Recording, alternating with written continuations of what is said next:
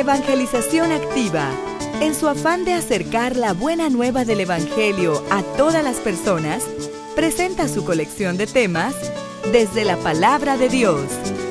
Esperamos que al escucharlos, la semilla del Evangelio dé fruto en su corazón. Con ustedes, el Padre Ernesto María Caro.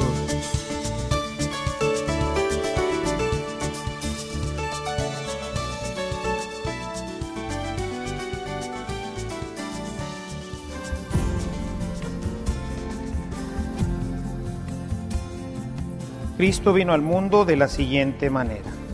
Estando María, su madre, desposada con José, y antes de que vivieran juntos, sucedió que ella, por obra del Espíritu Santo, estaba esperando un hijo.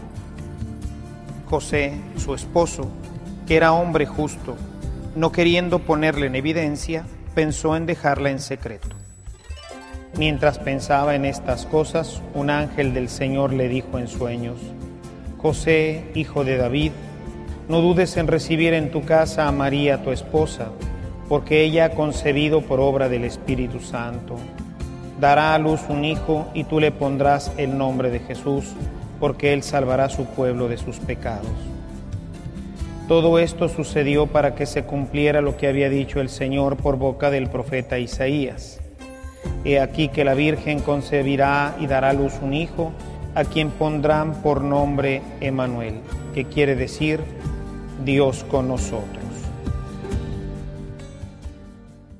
Celebramos hoy el cumpleaños de nuestra Madre Santísima y esto pues es un motivo de gran alegría para toda la iglesia porque precisamente se celebran los onomásticos de las grandes personalidades.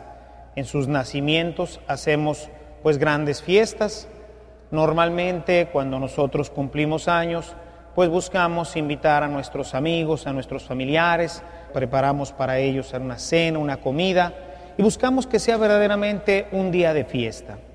Y hoy es un día de fiesta también para nosotros porque entre los nacidos de mujer, diría nuestro Señor, Él se refería a San Juan Bautista, pero hoy nosotros lo referimos a María, no ha nacido nadie más grande, más bella que nuestra Madre Santísima. Y podemos decir esto porque normalmente cuando nosotros pensamos en las gracias que necesitaremos para realizar nuestra vocación, pensamos que Dios, a quien ha llamado a ser sacerdote, pues le va a dar una serie de gracias que necesitará para construir la iglesia, para conducir al pueblo, para poder santificarlo, para realizar los sacramentos. Cuando pensamos en los padres de familia, pues también pensamos en todas las gracias que necesitarán para poder educar a los hijos, para mantener la fidelidad, para tener la sabiduría, para conducir su propia familia.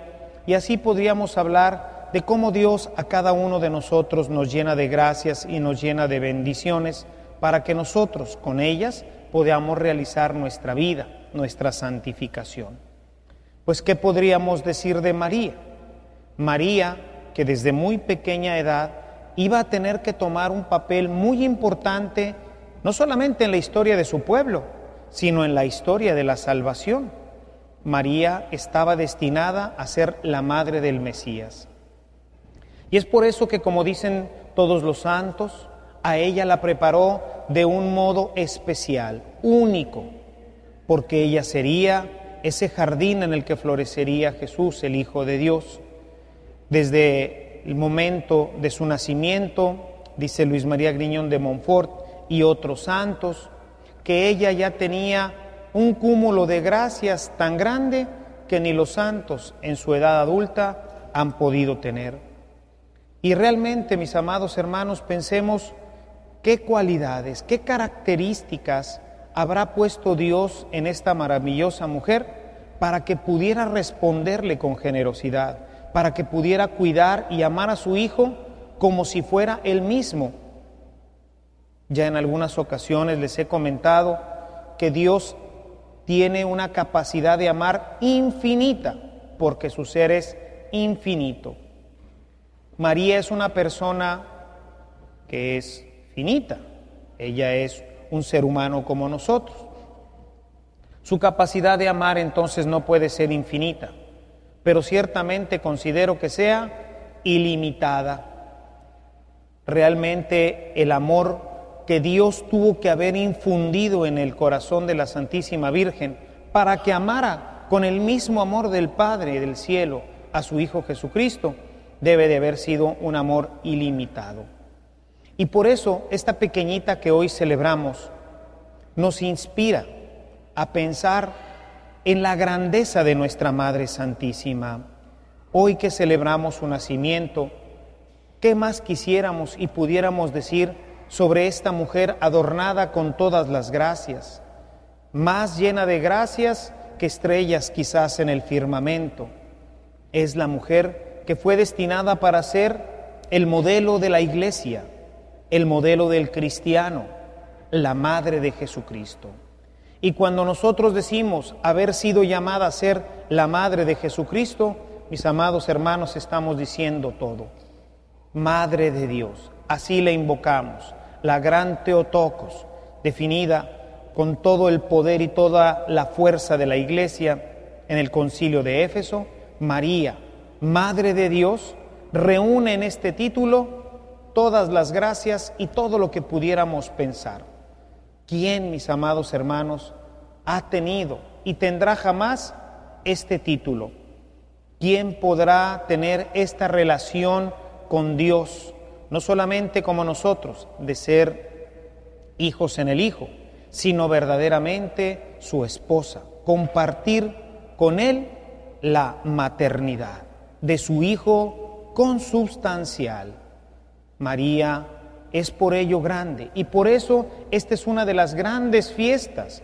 Es verdaderamente una fiesta de cumpleaños, es un regocijo reunirnos hoy para alabarla, para bendecirla, para cantarle como lo hicimos anoche, para estar completamente llenos de gozo y de alegría, porque, mis amados hermanos, en María Dios nos dio un regalo maravilloso, un regalo excelso.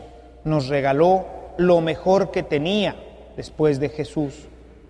Hizo para nosotros, creó para nosotros un ser estupendo, un ser único, alguien destinado a ser nuestro modelo y a ser el instrumento por el cual Dios se haría misericordia para todos nosotros. Yo les quiero invitar a que en su vida la alaben, la bendigan, le den la gloria que se merece, no como Dios, porque no es Dios, pero merece la gloria por ser la Madre de Dios. Ella en su propio cántico como nos lo expresa San Lucas en su Evangelio. Ella misma en aquel hermosísimo cántico dice, desde ahora me llamarán bendita todas las generaciones, porque el poderoso ha hecho obras grandes por mí. Y la obra más majestuosa, la obra más grande que ha hecho en ella, es hacerla madre de su propio Hijo. Ella es madre, verdaderamente madre de Dios, y como Madre de Dios merece honra, merece alabanza y merece también honor. No nos sintamos eh, temerosos en alabar a nuestra Madre, en bendecirla, en glorificarla, en darle la honra que se merece como Madre de Dios. El movimiento protestante y algunos otros movimientos en la Iglesia han venido atenuando este amor del pueblo de Dios por María Santísima Mucha gente se siente atemorizada de decir bendita, te glorificamos y te alabamos. Debemos de alabar a nuestra madre. Si alabamos a nuestra madre porque es buena, porque es hermosa, porque es bondadosa, porque nos creó, etcétera, pues cuánto no vamos a alabar a la madre de Dios que es también nuestra propia madre. Todo con el respeto y todo con la medida que esto implica. El Concilio Vaticano II dice que podemos y debemos hacer esto porque en cada alabanza le damos más gloria a nuestro Dios, al alabarla, al bendecirla, al darle un lugar honroso en nuestra vida y en nuestro corazón, no demeritamos absolutamente para nada la primacía de Cristo el Señor. Él será siempre el Señor y todas las gracias de María, como lo ha declarado siempre la Iglesia, están completamente en referencia a Cristo. Sin Cristo, María no tendría ninguna relevancia, ninguna referencia hacia nuestra vida salvífica.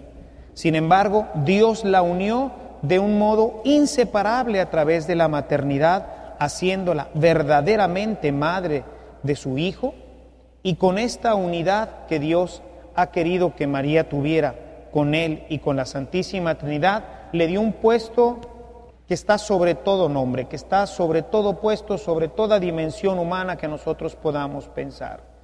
Si a Cristo, por haber obedecido al Padre, le dio el nombre que está sobre todo nombre, pues a María le dio un lugar que está exactamente abajo que el de Jesús. Siempre unida a Él, siempre en el misterio, siendo parte de nuestra propia iglesia, forma parte también de este misterio trinitario porque es real y verdaderamente la Madre de Dios. Hoy que la festejamos, llenemos nuestro corazón de alegría, llenémoslo de júbilo y de gozo y alabémosla hoy con nuestra oración, con nuestros cantos, pero sobre todo alabémosla de la forma que más le gusta que la alabemos, haciendo la voluntad de su Hijo. María en las bodas de Canaán les dice a los sirvientes, hagan lo que Él les diga. Hoy también ella nos los dice, hagan lo que Él les diga. Y no hay cosa que agrade más a una madre que el hijo sea obediente. Y no nos pide otra cosa la Virgen María.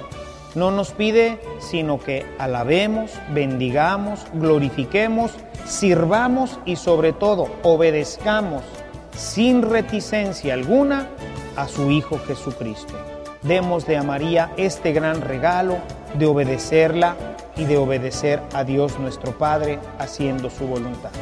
Alabado sea Jesucristo.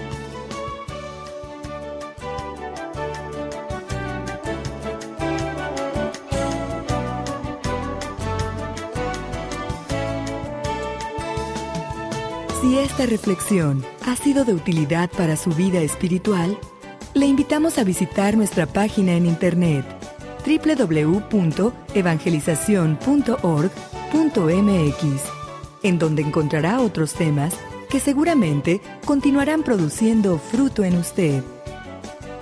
Que la paz de Jesucristo permanezca en usted y toda su familia, y que la ternura de María abrace su corazón.